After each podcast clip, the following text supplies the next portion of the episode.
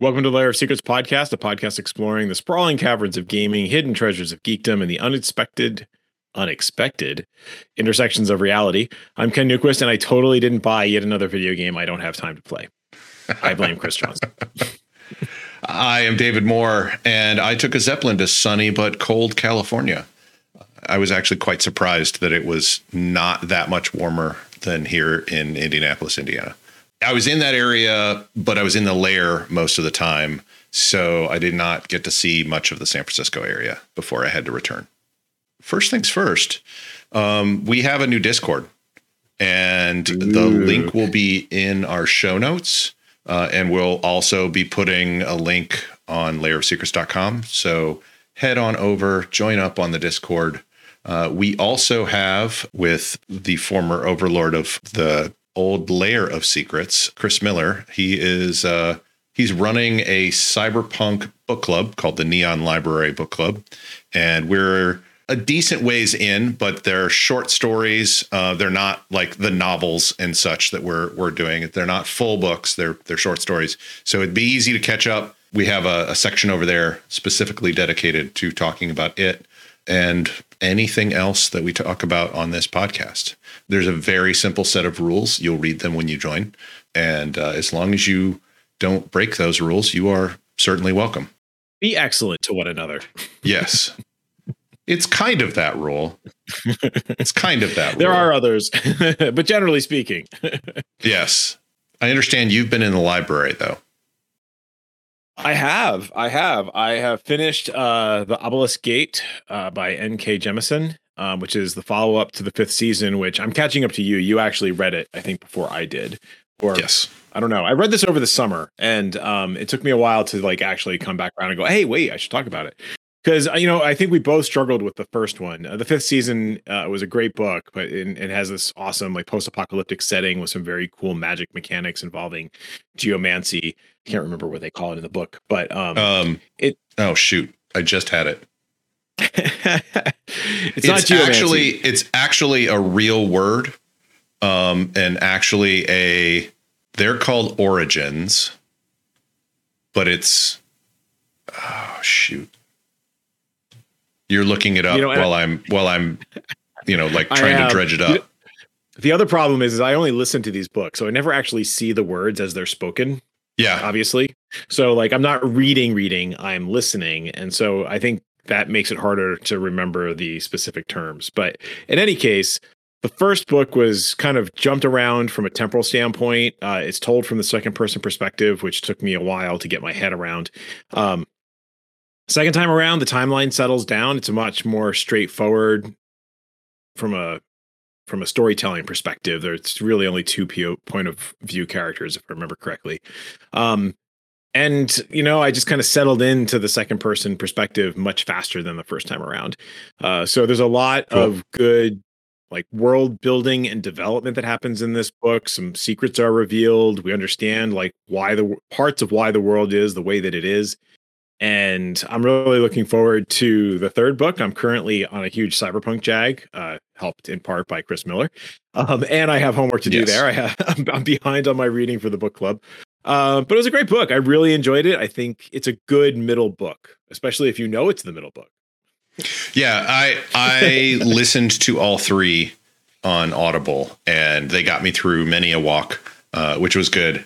I have always, for all of N.K. Jemisin's books that I have read, the first book of the series, like the first chapter or two. I'm not sure because I've always listened to them, but like the the first part of the book, I bounce off pretty hard, and then I'm like, I know there's good stuff in there. Let me try again, and then I'll get past it, and then it's it's great. The second, I, I agree. The second book, after having gone through the first 50, fifth, eh, blah, wow, the fifth season, the first book, the second book was much easier to get into when I have gone into her books in the past, it's the first part of it seems like look how strange this setting is and these people are and so your your mind is trying to wrap your head around that but once that happens the writing also kind of settles down in terms of being able to just keep going with it and and it's really good. I, I really like it. I was still not able to find the name of that magic thing. Um, it the it is an actual word. It has to do with geology. Surprise. Uh, it has to do with geology, um, and I think like um, like the tectonic movements and such. But it's been a little bit. It has been. It has been. So I probably should have done more show prep, and then I would have remembered what it was called. But in any case, excellent book. I recommend reading it. Um, it's it, it's a good it's a good time. Venturing over into the game room, I really uh-huh. haven't bought a new game yet. I really haven't, but I'm gonna mm. because GoldenEye is out for Switch and Xbox One. Okay, and I like the original so N64. The original N64 GoldenEye is out for Switch and Xbox One. You know, it's like by today modern standards, it is like that's not a it. I would yes, probably like it's like going back into the Atari world, and you know the control systems there were not as polished as they could be 30 years later of game 30 years of game development later. Uh, let's see. Goldeneye which i i and friends of mine we would all get we would all gather around. I had the n64 um, a friend of mine had an n64 but most of us lived near the apartment that i had at the time and so we would all gather and we would play goldeneye and mario kart uh, were the two games that we would play a ton of. We would occasionally play Mario Party, um, but did get a bit uh, sick of the oh, this person is in last. All of a sudden, they're in first and win the game, uh, sort of thing that happens with Mario Party. Um, so I'm trying to remember what that was. That was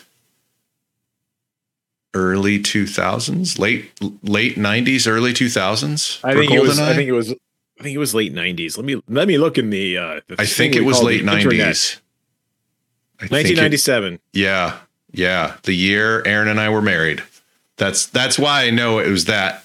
I, I remember that apartment, which so it had to be late '90s. I think we stayed there to the early 2000s, but yeah, it was. Yeah, we used to play it all the time after after playing D and D. It would be like you play D and D, and then um, we would either watch a movie, like some horror movie or something, or we would play GoldenEye until like three in the morning because that's pretty we were awesome. young and didn't have kids. That's pretty awesome. so from a yeah. sheer nostalgia value, I don't care how terrible it is. I have to play GoldenEye. I need yeah. this game. I th- I'm trying to. Um, I think Golden. At, oh yes, it was. GoldenEye was at the St. Louis Science Center.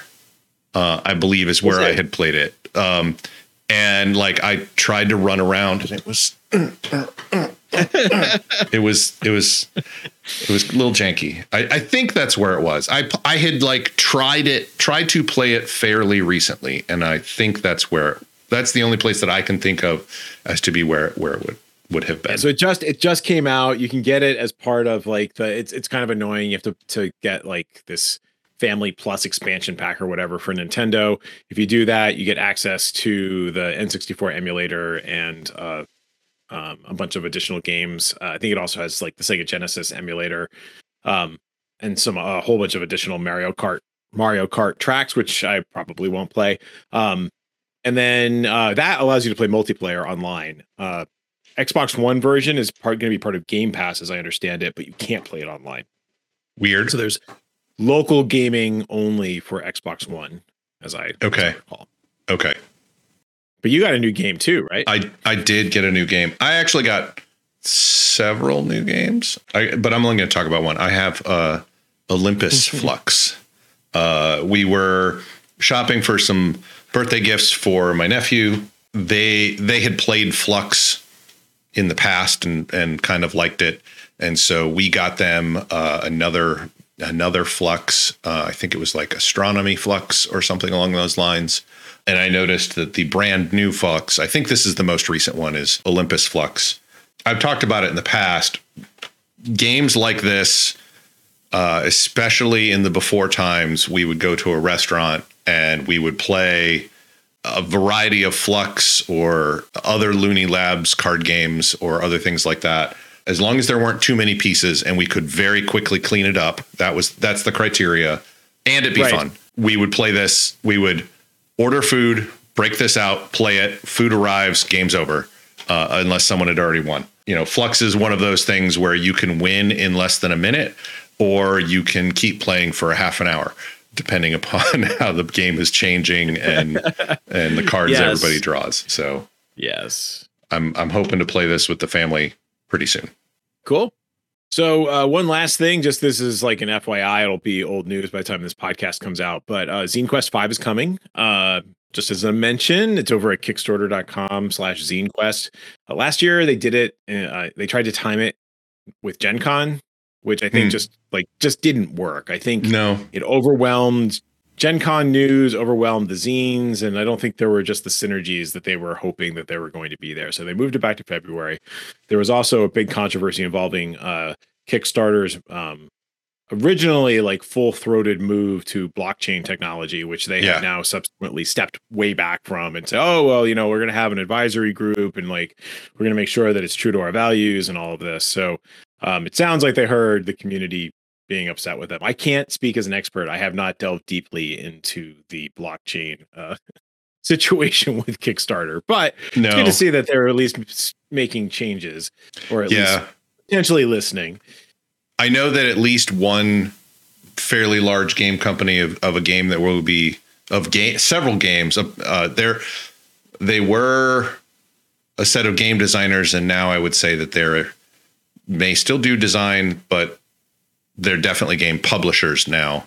They uh, they left Kickstarter entirely because of the whole NFT and blockchain stuff. Um, Yeah. And uh, in addition to, I think, a couple of other missteps that had happened with Kickstarter in the past, which I cannot think of what they are at the moment. But yeah, having having Zine Quest during Gen Con just seems like it would cannibalize like like everyone that you want to put money who you want to have put money into the Kickstarter is spending money at Gen Con and not next to a computer, probably not looking at their phone. Well, not looking at their phone as often. Right. And so they're flooded with gaming. They're not going to look at Kickstarter for gaming during Yes. that time. So I think, you know, there there Zine Month was a thing. I have not looked to see what was happening with Zine Month. If Zine Month is still an alternative to Zine Quest, it happened in February last year as an alternative to Zine Quest. Um, Gotcha. More zines, the better. I love buying zines. I I can't wait to see what's out there. So maybe, maybe I know we're we're tight for time in in February, but maybe we can get out a uh, an extra bonus episode for Zine Quest if uh, we're able to pull together some stuff that we like. Gotcha. But in any case, zines, they're fun. Yeah. We do have a main topic, uh, as we usually do. We don't always have a main topic, but we usually have a main true. topic. Most of you are have probably heard of, and by the time this comes out, are sick of uh, hearing about the OGL and the crisis with with Wizards of the Coast and Dungeons and Dragons. Um, in fact, as we're recording this, they've already you know there's a whole bunch of stuff about like did the community win because OGL 1.0A, I believe it is, is still in force. They're not going to do it. They've also put that same content out under Creative Commons, which is an excellent license. There's a lot of confusion about it, Yes. but it is an excellent license. It's been out there for a lot of creative work. It's been out there for uh, the open source software movement as well, although most of those people use a, uh, a different license for that. But it's been out. I've known about it for years due to podcasting and stuff. A lot of podcasts are put out under Creative Commons. There are several different versions of it, but it's meant to be human readable, not lawyer readable. Right. Most lawyers are human, I think, you know there that's been dubbed a win but there's also nothing saying that this thing that d&d 1 currently is if it becomes d&d 6.0 that they couldn't put a different license on that there's nothing preventing that so it may be a win for d&d 3 3.5 and 5th edition because 4th edition was a different license GSL. Uh, yeah. So it may have been all that, you know, it may be great for all of those, but the majority of people do not play third edition anymore. You know, when sixth edition comes out, if people go to sixth edition, there will be a decent amount that continue to play fifth edition for a while, but eventually they will either move to different games or they will move to sixth edition, or as we're going to talk about, both. All of the other games. because as I look at you, I see uh, it, the the book strata of of D and D books, um, at least from second, third, and fifth edition on your shelves Oh, behind you. We got fourth there too. We got Fourth as well. Okay, all right. Yeah. Um, so somehow that geologic strata got had some upheaval and got second and fourth edition got mixed together. I should probably um, reorganize them. Well, you you seem to have an entire shelf of third edition and an entire shelf of fifth edition, where you have like a half shelf of second and fourth. yes, yes, that's So- basically, it's all it's a space thing. It was it was really Yeah. a, a matter of convenience. The the fifth edition stuff's on the top shelf because I use it the most often. So Yeah, which I find interesting because you usually don't put the stuff you use most often in the hardest to reach shelf. I'm tall. Okay, fair, fair. Uh, we currently haven't thrown our two, our two cents in about the OGL. Honestly, it doesn't really affect us. We're not publishers. We we do stream, but we haven't streamed D and D, and we do play D and D. Um, We have talked about it. Ken runs runs and is in several D and D games, of which I am very jealous.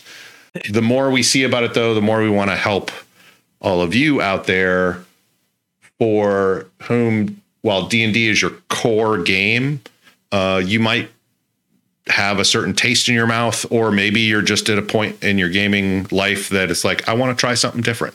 There is nothing wrong if you were enjoying d&d and continue you can continue to enjoy it. I don't think it's going to stop you from playing. Nope.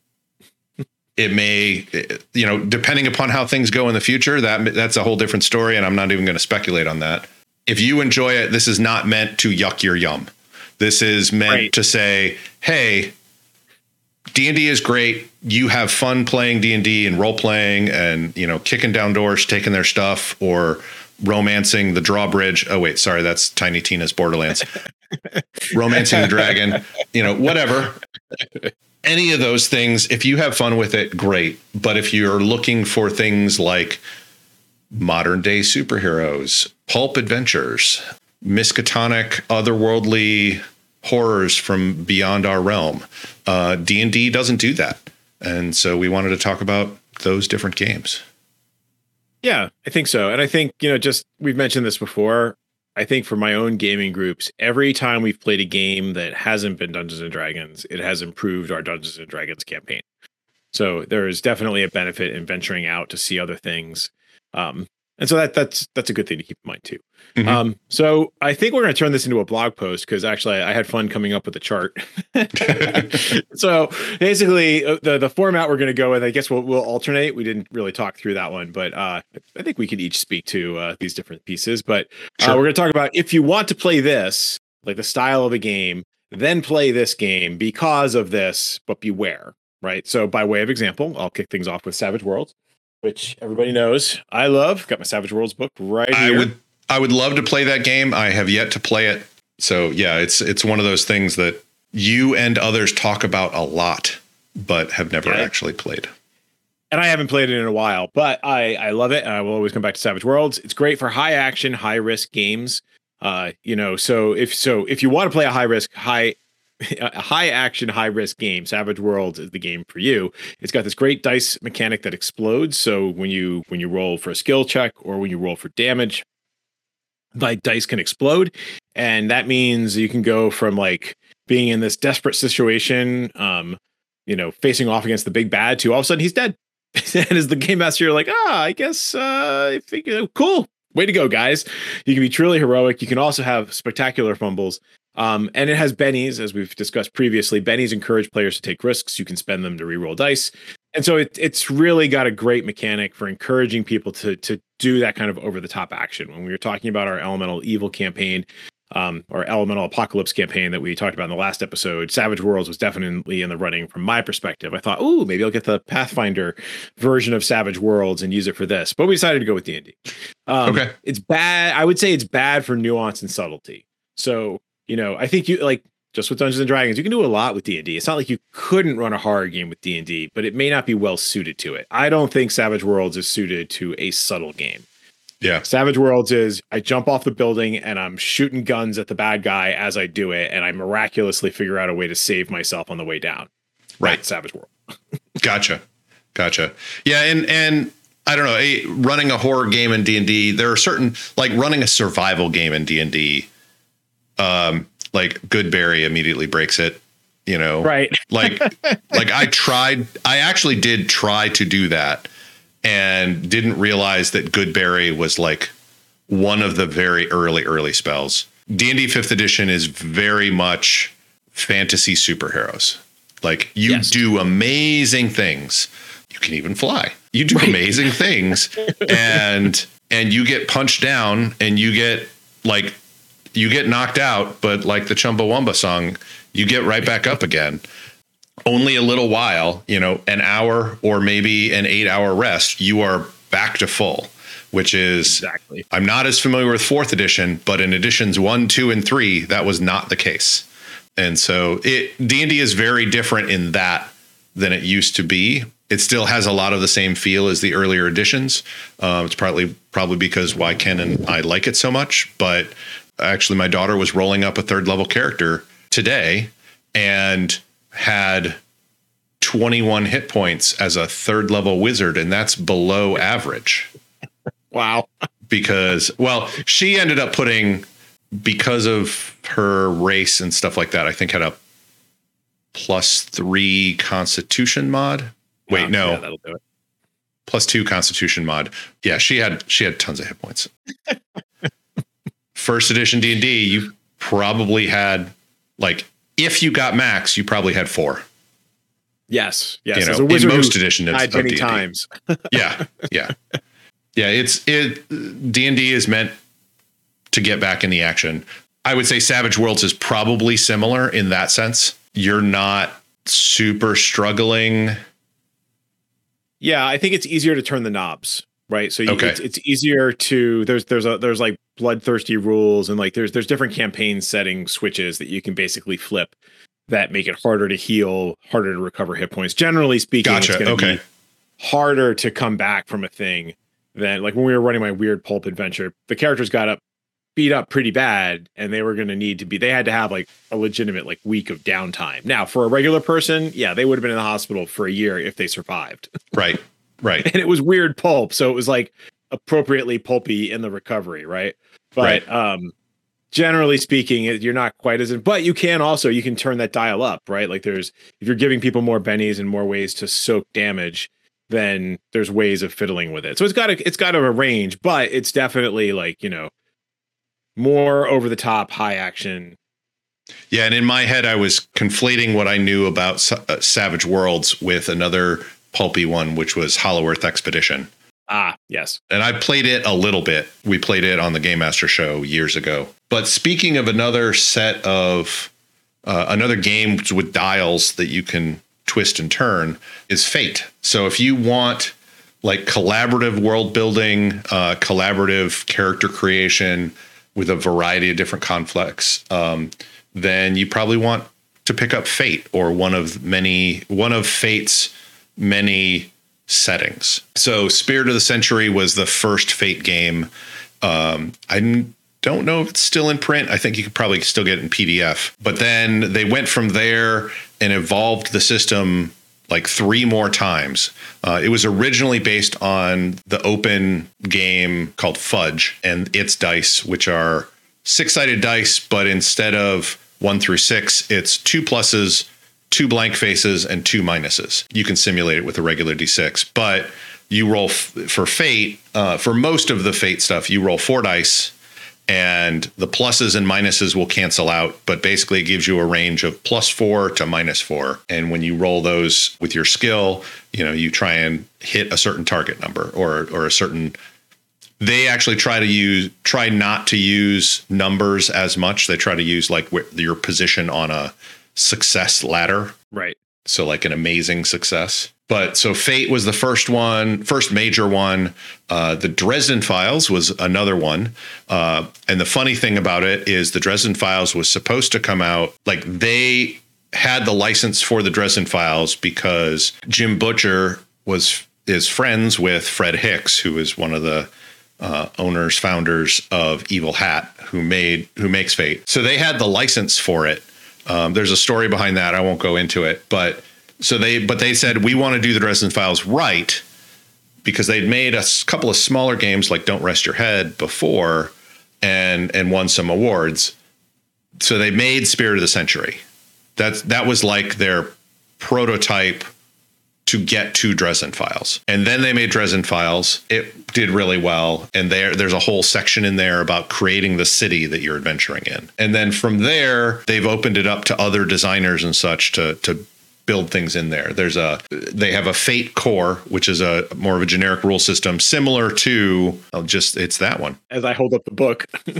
similar to Savage Worlds, you know, Savage Worlds can be used in a multitude of different different settings Fate Core is the same, and you can put it together with a cup with a bunch of different turn different knobs and dials to customize the setting to how amazing you are or how much you need to struggle. Like, are you street level superheroes? They probably have a superhero setting. Are you like everyday people, or are you more superheroic or pulp action hero people? You can dial all those in. Fate of Cthulhu was one of them as well, um, and it's pretty fun. It and it's kind of lowered than Dresden Files. Like you don't you have magic, but there's a severe cost to magic. I've told you a b- bunch of the settings, but why would you want to play it? Each character has aspects. Um, actually, everything kind of has aspects and encourages the players and the game masters to tag those aspects for benefits during play. That, along with the dials for creating your own setting, if you want to do, use those, or you could just pick up a, an existing one, makes it a really dynamic, proactive player slash character sort of setting. Yeah, definitely.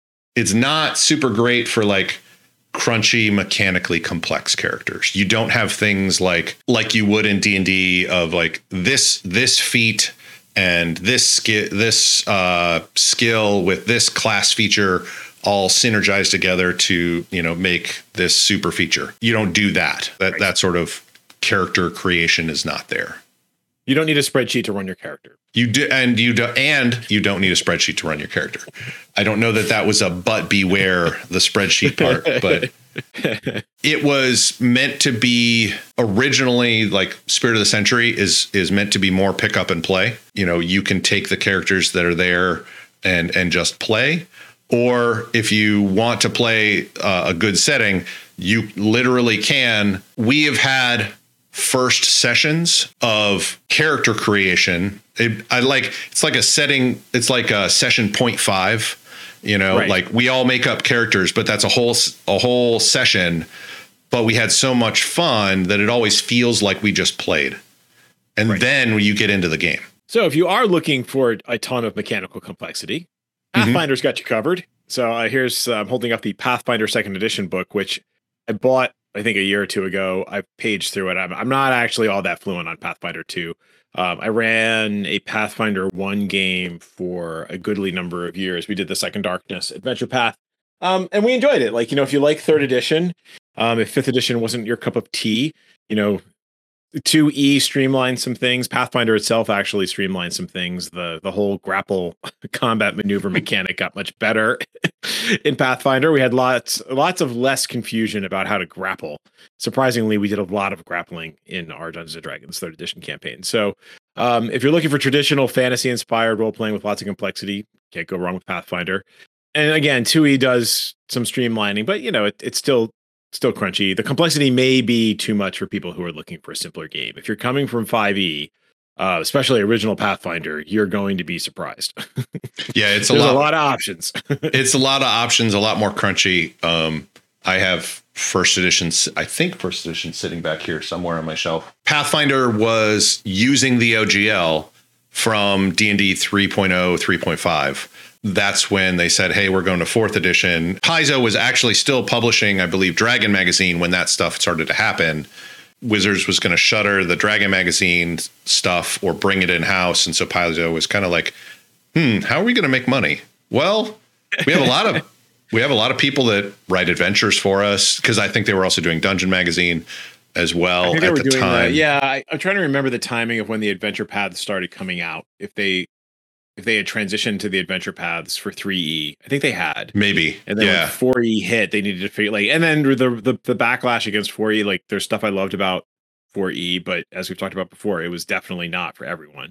Yeah. I, like that's my my friends and I, we fled to Star Wars Saga Edition and to Pathfinder because we didn't want to play 4E. There was enough people that were like that were like I don't really like fourth edition. I kind of want to stick with third edition. And so Paizo went, hey, let's we're gonna make Pathfinder. It's almost the same. It's like D and D 3.75, uh, not quite four. And so if you want new content, come and buy our stuff. And uh, they're still around and they're still, you know, putting a lot of lot of content out. So they and they did a whole second edition, et cetera. So Yeah. they're not hurting. Yeah, and I think you know, I mean, 2E. I know that uh, in the in the whole uh, debate over the OGL and um, what what Pathfinders and and Paizo is doing on their own with the Orc Initiative, which maybe that's a future show. Um, They did make changes, right? Like they have they, Yeah. they've taken a, a, a more of a species based approach. Character creation includes backgrounds, like it. They they have evolved it from its D and D roots, but I think you're still going to see a lot of D and D in its Yeah. DNA. yeah, and actually, um, uh, what was it? Um, Critical Role, you know, hugely influential into bringing a lot of people into into D and D, or at least into watching streaming D and D. They started out with Pathfinder and realized very very early on that if they were going to play on a stream, they needed a more streamlined game, and that's why they went from Pathfinder to uh, 5e because 5e is faster and easier to play and not super super super crunchy. The last time I played Pathfinder, it was still like playing a uh, third edition D and D combat, which can take a very long time. Yes. So if you're good at it, you can go pretty fast. But Yeah. if you know people are kind of stumbling over the rules, it can be it can be a bit of a challenge if you're not prepared. But moving on to the next game, I want to talk about our uh, your favorite and mine. Yeah. if you want a big ass book, It's like the funny thing is, is I have never gotten past the level zero funnel, so I probably have only used about this much of the book because you don't. I I uh, I like how it is super gonzo. It is very much inspired by old school rules, early early D and D, early Gamma World. Um, but it but I do like how they layer on learning the rules because at the level 0 you have just the base stuff and you have just the normal polyhedral set but then you get to level 1 and you get some extra stuff and those extra weird dice start coming in at that point. yes, yeah. So I don't know if we actually said the name of the game. I held up the book, but Dungeon Crawl Classics and Mutant Crawl Classics. Yep. Um, they play it if you want Gonzo fantasy role playing. You want to roll funky dice, and um, you don't mind a high body count. This is a game in which you start with four zero level characters, and most of them are going to die. Maybe even all of them are going to die. And your first level characters aren't that much tougher. I actually have made it to first and second level at, when I went to uh, Mepicon this spring. I actually got Nice. to play at higher levels and use the other charts. But it's cool. Most of this big, huge, thick book is actually given over to special t- spell tables. So if you cast Magic Missile, your version of Magic Missile is different than everybody else's Magic Missile. Oh, nice. It can manifest in different ways, right? So it that's where some of the Gonzo stuff comes into play. Like it's not just like the same effect every time, and so you have to look it up in the book, um, which can slow things down a little bit. But you know, if you if it's a, it's a good idea to prep ahead of time and know which spells you're going to be playing. But it's fun, it's fast, it's murderous. Um, it may be too brutal for some players. and I know this is a pet peeve for some people. It conflates species with class, right? So you are an elf, and elves can do this. Okay. Got it. So, which was very much like, uh, not just like it very much is basic D and D. You know, Yes. original basic D and D, and Yes. uh, yeah, and and original basic uh, original Gamma World. You know, you were either a mutant plant, a mutant human. Well, you pro later editions you could be a mutant plant. You were either a quote unquote pure strain human or a human without any mutations, a mutant human or a mutant animal. Um, and they were never ever clear, by the way, if you had like human like opposable thumb, like human hands with opposable thumbs as a mutant animal. Did you? Did you not? Who knows? If you want to answer that question in a more uh, current game, Mutant Crawl Classics will also do that because it's it's the same exact thing, right? Like the, the same basic inspiration. There's a few other Yep. human-ish classes, um, but you are still, if you're a mutant, you're a mutant. Now you have you have a game that you just pulled off your shelf that uh, we're about to talk about that I really want to play, but have never actually played it or or Delta Green, which is Call of Cthulhu. Exactly, because I have both of them on my shelf. Yeah, Call of Cthulhu. Uh, so if if you want uh investigation based horror themed game with a straightforward rule set, um, Call of Cthulhu is for you. Uh, you can explore the themes of cosmic horror, humanity's desire to learn things it shouldn't. Um, uh, also, if if you could play this, if you if you want to, uh, if you enjoy playing in a modern or near modern era, so almost all of the scenarios are set in the 1800s, 1920s, or like the the 2000s. Delta Green is uh the original game came out in the 90s, very much inspired by the X Files and all the conspiracy theories of that time. 90s, hold my beer. Uh, the, the 2000s have way better conspiracy theories. I think they were more Yeah. enjoyable conspiracy theories in the 90s. Like, I want to Yeah. go back to you know, more easily dismissed conspiracy theories. Um, yeah. like easily de- more easily debunked. I guess is the a better way to say it, but like yes. more Yes. unbelievable.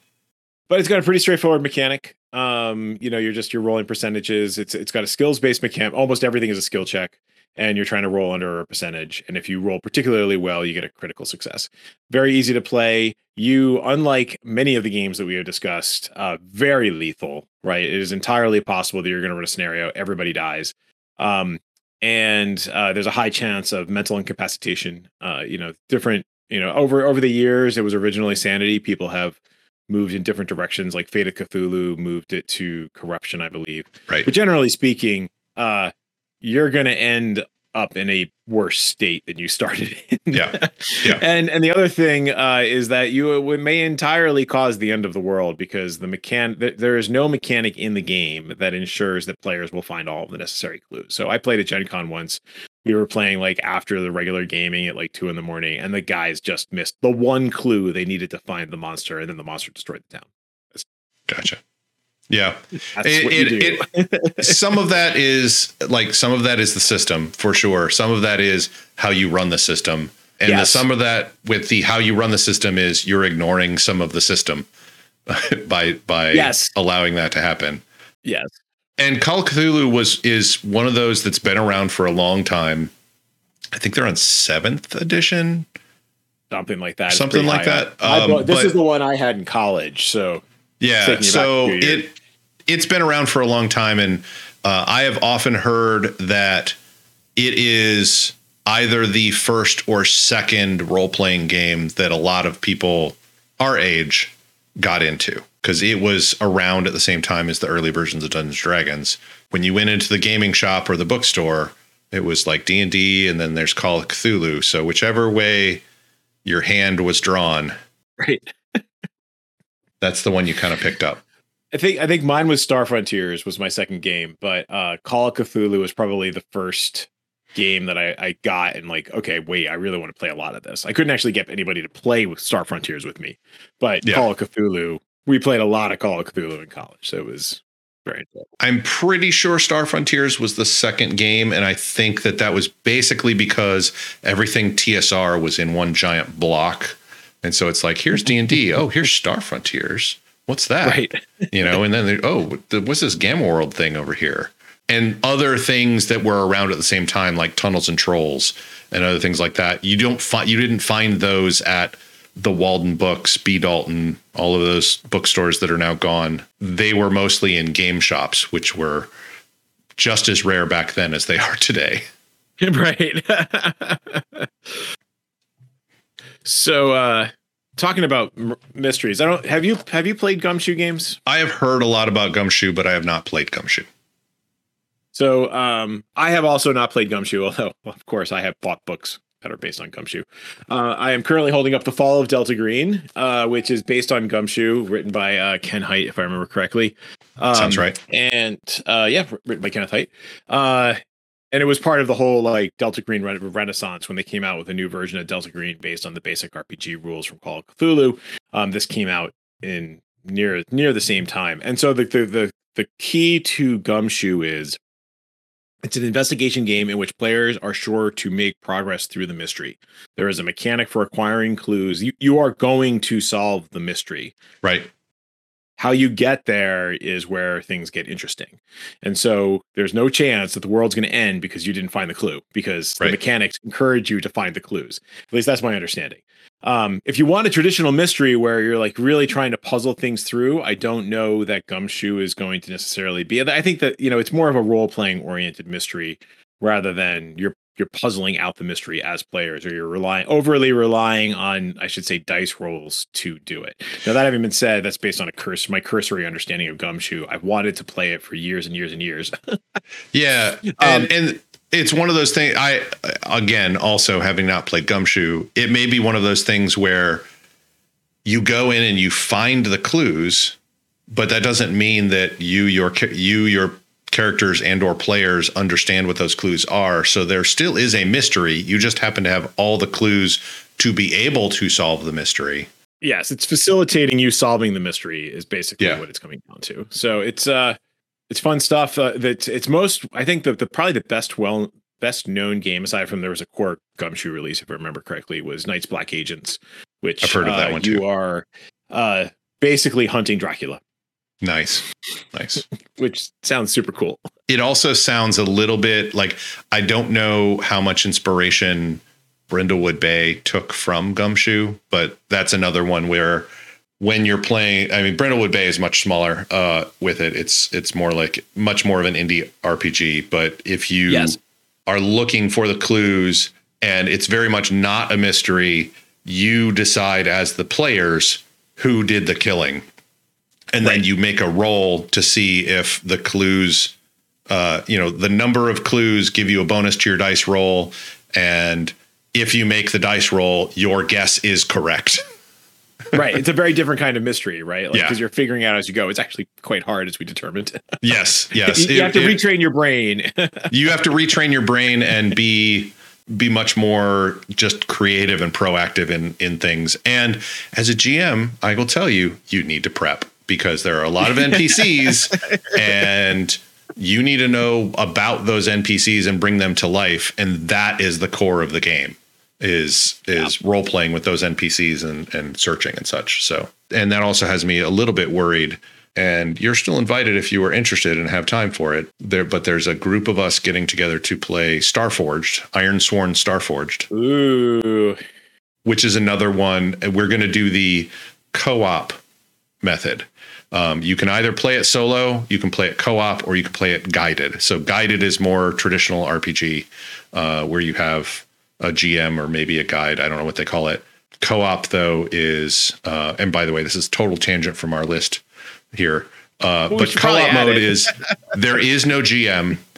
Everybody sits down. The dice, like when something interesting is happening, that's when the dice come out, and you figure out what happened, and then you all continue to tell the story from there. It's very different. It sounded really cool. There's a lot of random tables, aka oracles, in there that you can, that you can use but don't have to if the if the story is fun and cool. But uh, but we're gonna play that this week. We're gonna see how that goes. Very cool. Very cool. I think I will be prepping for a scout retreat on Saturday. Okay. So uh, my my time as scoutmaster is dwindling down, but it's not over just yet. So Not yet. Uh, I think Okay. that's going to be my Thursday night. But I can't wait to see what you guys do. Um, so speaking of like changing the the game master role, you want to talk about our, our next game? we played one of one of these. Uh, they're the if you want a a crew based, said non linear game, as in time doesn't have to be necessarily linear, but it encourages basically it encourages flashbacks and there's mechanics and that incentivize storytelling and risk taking. These are the forged in the dark games. Um, we played Scum and Villainy on on here. We streamed it. Uh, we had played game Built Blades in the Dark a year or two before, and it's it's one of those games that oh I totally skipped over the the one that it was originally going to be because you put in Star Starforged after that one. Um, oh, We'll, we'll get back to the powered Oh, by I the did. Apocalypse sorry. games Yes, yes. in a minute. Um, but Forged in the Dark games were it are a a branch an evol- uh, an evolution branch of powered by the apocalypse games.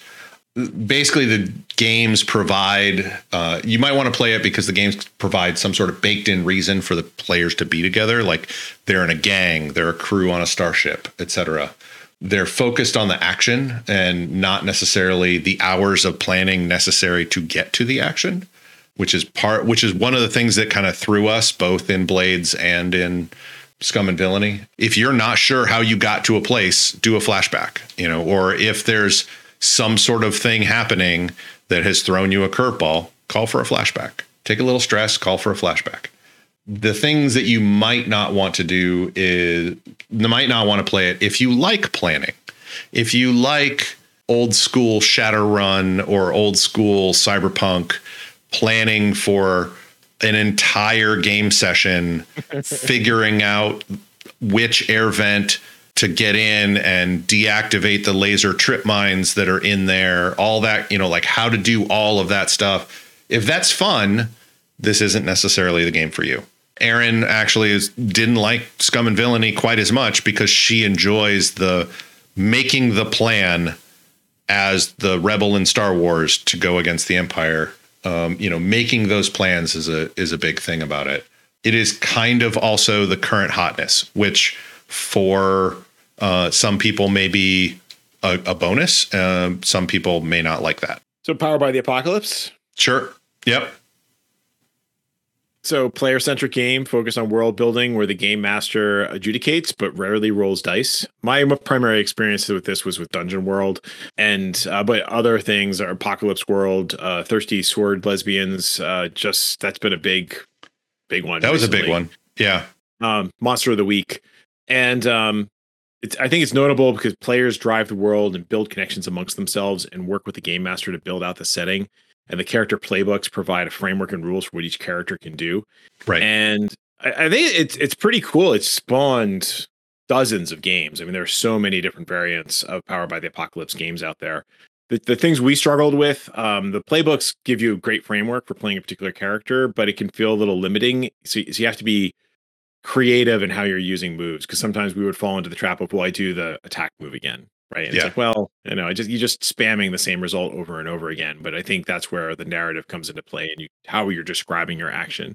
Um, the game master's role is a major mental shift because you're you're really bouncing off the players and less being like the master puppeteer, right? And and you don't you don't roll dice. Yeah. Um, Um, what's what's interesting is with Powered by the Apocalypse is yeah the the you only for those playbooks you only and same for the Forge in the Dark you have four six moves you know so sometimes they if you're not careful it can just seem repetitive I'm using the same move over and over and it just doesn't become fun so you have to Right. so it does in some ways encourage you to creatively try and use those moves in other ways yes. Interestingly, Ironsworn and Ironsworn Starforge are is also a powered by the apocalypse offshoot, and they add a ton of moves. You basically create your own playbook as part of character creation. Um, I got the the PDF version, so I did a print and play, a print of all the cards that you get. Um, I happen to have a, a nice color printer, and well, uh, nice. Uh, I say nice. It's not a the very expensive color printer. It's a, but it's. I would have killed for it in college. Uh, but I, it takes cardstock as well. So uh, I printed all that stuff out, and as you go through character creation, you get a whole slew of paths that you can choose from, and then you pick, I think, like two to that this is the background of your character. And so, like, you could, there are tons and tons of different playbooks that are dynamically created in in Starforged. Uh, and so like it you can definitely feel the roots of Powered by the Apocalypse in it. Um, but it, you've got a lot more moves available to you, and I think that might be part of its downside. Is you have a lot more moves available to you, right? and so like just keeping track of all of them and remembering all of them because they're not all on your character sheet. You know, you might have a move. There's like a kind of like a travel move where you're moving through space um, to go to the next your next point of interest. And uh, you know like there are different moves that are supposed to happen at different points in time in the story uh, or right. in the session. And i'm going to need some sort of sheet that, that has them all. Right. Right. At least until they start sticking in my brain so generally speaking the power by apocalypse games are not as crunchy as other systems but more crunchy than Fate um, yes. It's also, as you mentioned, for uh, Forge in the Dark. It's the current hotness. Um, there's a lot of. It's very popular in in certain gaming circles. Um, so that's a plus. Could be a minus. If I think the biggest plus is for both of these is that people have heard of them as alternatives to D and D, and the hype makes people want to play them. Yes. So I think um, that's good if you're if you're looking for games that will help jumpstart your group's interest in playing something else varied settings, lots of opportunities to try different things, and it's a very different mechanic. So all of these things can kind of incentivize you to jump to something else. Yeah, the if you have if you have a group, as Ken was saying, you know, like people may have heard of it and and are like that piques their interest, and that's enough for at least a one shot uh, to see if you guys li- like it. But if you are looking for a group, having it be the new hotness means that there there are people out there that are playing it so that might enable you to find a group that plays it more easily. Yeah. Yeah, definitely. So if you're if you're looking for stunt based fantasy adventures, uh, check out Fantasy Age, also Modern Age. Um, these are posts uh, both published by Green Ronin. Um, it's their it, it, was actually the uh, the engine that drove the Dragon Age role playing game, which I'm holding up right now. Ah, okay. I actually played this. I have not played Fantasy Age and Modern Age. I've wanted to pick them up. Um, it's got a cool mechanic. So you roll three. So it, it Dragon Age itself felt very much like an old school D and D ish type thing, but modernized enough with some interesting mechanics. So the key thing is there's a stunt die, and so roll three d six, one of which is this this die that if it hits a certain number, it goes off, and that gives you a pool of points you can use to enact a stunt. And so think okay. Legolas in Lord of the Rings, right? Like, you know, normally he's just shooting bow, you know, shooting his bow off and like fighting with his sword and like blocking the attack or whatever. But occasionally he like slides down the front of an Oliphant or, you know, right. he's running up collapsing stairs. Now, all of these things are impossible, but that's okay.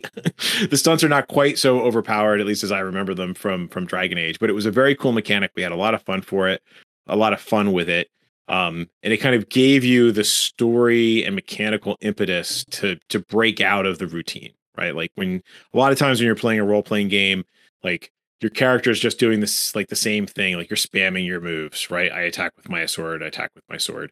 Dragon age gives you the impetus about every third roll if i remember correctly to do something interesting right? That, that lets you stretch your mechanical and storytelling legs. So that sounds cool. i think it's it's worth playing if you're if you're if you're looking for something that has those those kind of like fantasy roots that are, is going to scratch that D and D itch, but give you some mechanical diversity. Very cool, very cool. We have a we have a game on here that I have never played. I, have I haven't heard, either. I have heard a lot of great things about it, um, both from friends and also from very well known and respected game designers the weird thing about it, you know, Ken put high heresy. I don't know that it's necessarily heresy to not use dice at all, but it is definitely strange to me. Uh, and this is Amber Diceless role playing. Know a little bit about it, but it's also kind of like role playing PvP a lot of times as well.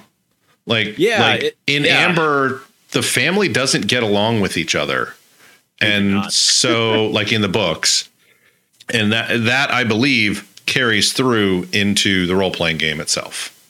That is that is my recollection, and so you've got, um, it's interesting, and I, I, have to say I haven't I haven't read through it in a long time. Chris Miller talks about wanting to play Amber periodically. I'm maybe we'll just like finally someday actually do this, but as I recall, it starts with you, you have your campaign and and you actually do a bidding right? Like you're you're you're bidding on points to build your character.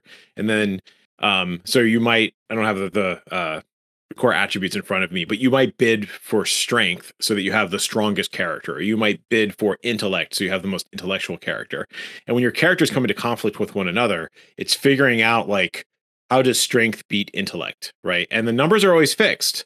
So you may have a very high intellect and so you're figuring out how intellect is defeating this very high strength. Um, you're trying to manipulate it, the situation to your advantage so that you yes. can use your intellect or your strength whichever one you know will win you the day as I recall, it's been a few years. I, I, was so into Amber when this came out, and I was going to Gen Con. I would go to Phage Press, and like you would actually talk to the folks who created it, and it was fantastic. And and at the time, I think I've said this before, there were always Amber games at Gen Con. So I always thought I would have a chance to play it. And and then there started not being any Amber games at Gen Con. So it's been more difficult to play it.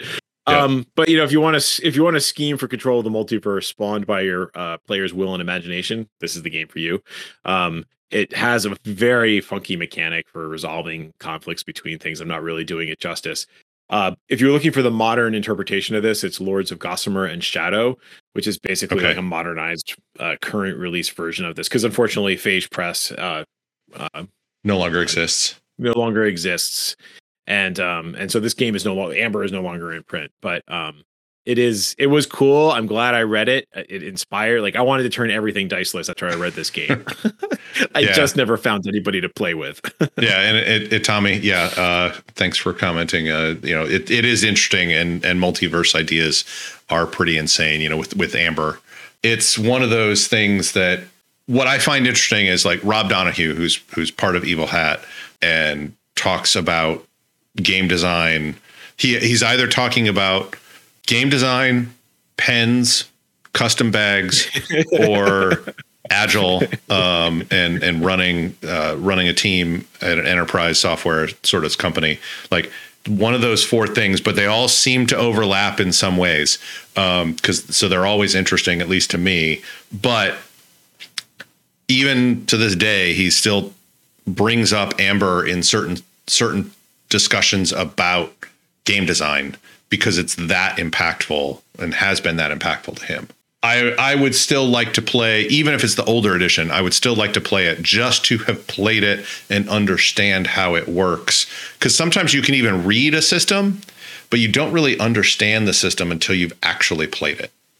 Yes, exactly. And I think the the bidding portion of this game, like it requires everybody to be there at character creation, which I think is one of the earliest games I had seen like this, right? Because you can't just go and build your character on your own or you miss a big part. I mean, I suppose you could if you if you allow people to do some sort of point buy thing, but um, really, it's a collaborative thing um, where you want to work together to to right. do it.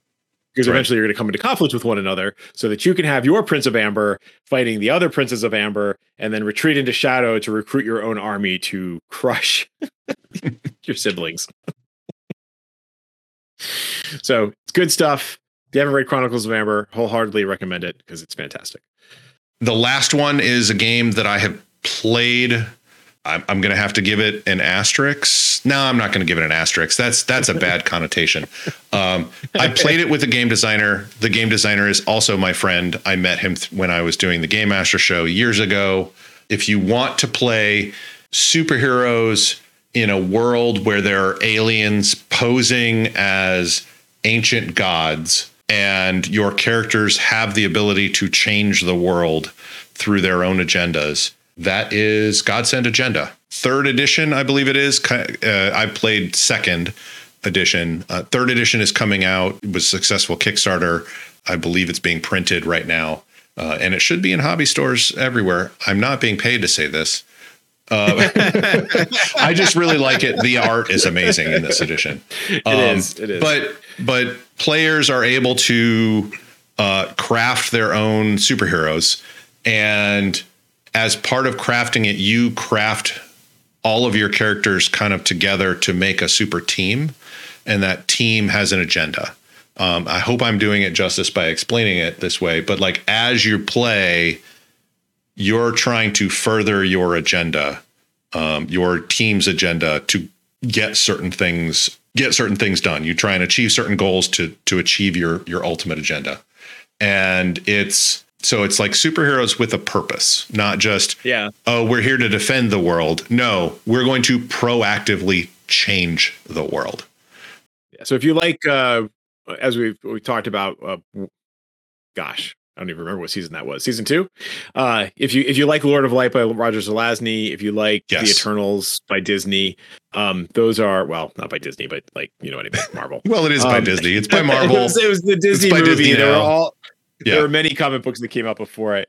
Like uh, there was other inspirations. I'll link to the to the the episode in the show note where we talk about it extensively. But it's it's cool because it's very wilder world buildy in a different sort of way. Like you're coming yeah. up with this agenda and you're trying to transform the world in some meaningful way. And then and you don't see a lot of games that do that. Yep. Uh, Lords of Light by Roger Zelazny. Just to give a little context, we did have Jerry on on one episode. That is one of the seminal works for him to write the original Godsend agenda. And as he said, now that he has written so many games, um, you know, he's he's written a lot of different different games. He is at a point right now that he feels that this is the definitive version of Godsend Agenda that he would have liked to have written after he first read Lord of Light, sort of thing. Uh, I'm paraphrasing, but as we say, you know, on the downside, uh, I know the designer. I love the concept, but I haven't actually played the newest version of the game. And it's not your typical superhero setting. Um, right. So if you have proactive players and you want them, you know, and they have the desire to, you know, go out and proactively change the world of superheroes, I think that's the game for you.